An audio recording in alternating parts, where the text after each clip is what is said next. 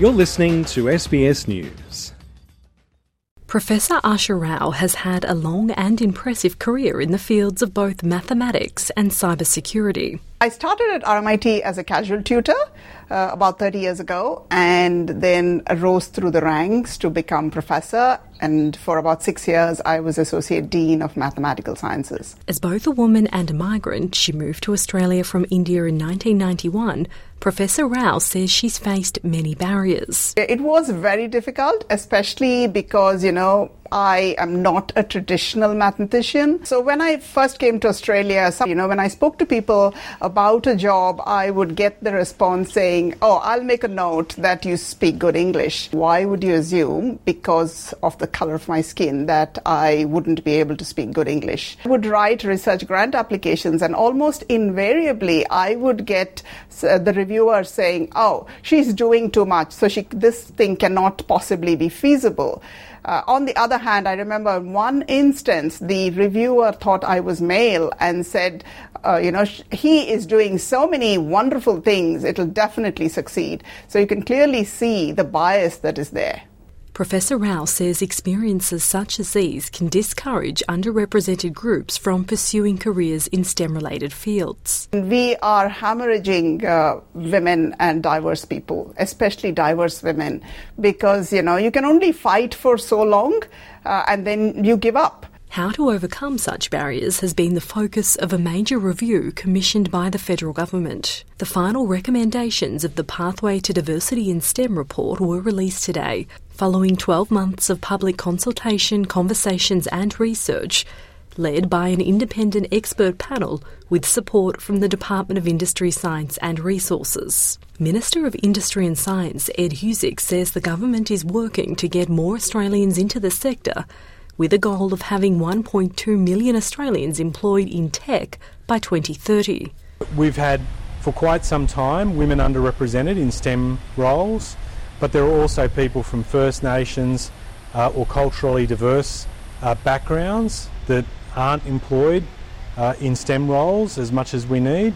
Um, if we want to see more Australians employed, um, to meet the needs of business, we need to tear down all the artificial barriers that are holding them back. CEO of Cicada Innovations, a Sydney based incubator for startups on science and engineering innovations, Professor Sally Ann Williams chaired the review. She says the research highlights a number of challenges within the STEM sector that must be addressed. If we're going to take an opportunity to advance Australia economically and have a more complex economy and have, you know, an opportunity for people to build science and engineering founded businesses in this country, we need to have pathways and opportunities for people from every single walk of life and from every single corner of our community.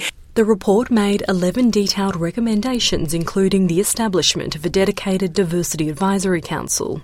There's an incredible groundswell of programs, of opportunities that are happening at the grassroots level across this country, particularly in the education sector and, and some in industry, but they're not well coordinated and they're not necessarily linked up. Putting applications in different languages is one way to bridge the gap, Professor Williams says.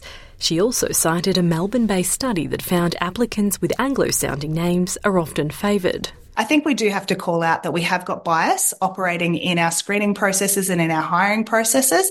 That's such a missed opportunity for employers to get great talent and great people that not only have the technical skills that you need, but actually probably a lived experience quite different from your own. And, um, and so I think it's a, it's unfortunately, it's a lose lose situation if we don't address those things. Another key recommendation is for the Australian government to prioritise First Nations researchers and scientists for funding for projects that affect or draw from First Nations knowledges and knowledge systems.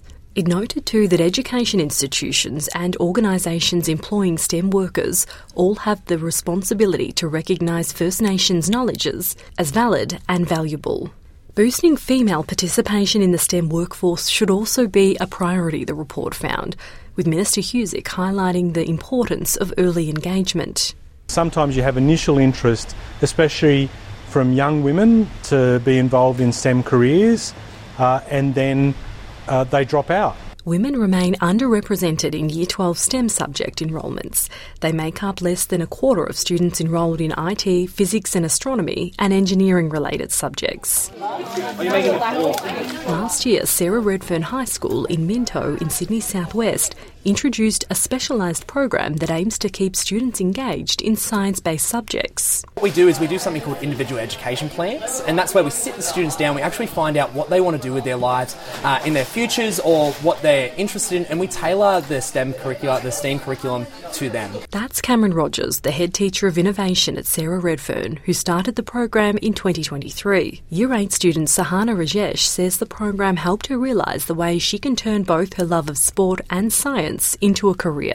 A sports psychologist, that's what I want to be. Um, they help with mental health and stress, and they motivate and improve the players. Preet Kaur, a Year 11 student, is hoping to study medicine. But she hasn't ruled out engineering as a career. Her father, grandfather, and great grandfather all worked in the field. Engineer, put that foot forward for my future cousins, sisters, children. Professor Williams stresses that long term, consistent strategies are key to creating meaningful change. I think if we could make that decadal change, if we could commit to 10 years to doing something, and then on the basis of success, which you would have over that long term, sort of make adjustments and recommit, um, I think we'd be shaping something Australia for, for a legacy for, you know, generations to come. Abby O'Brien, SBS News.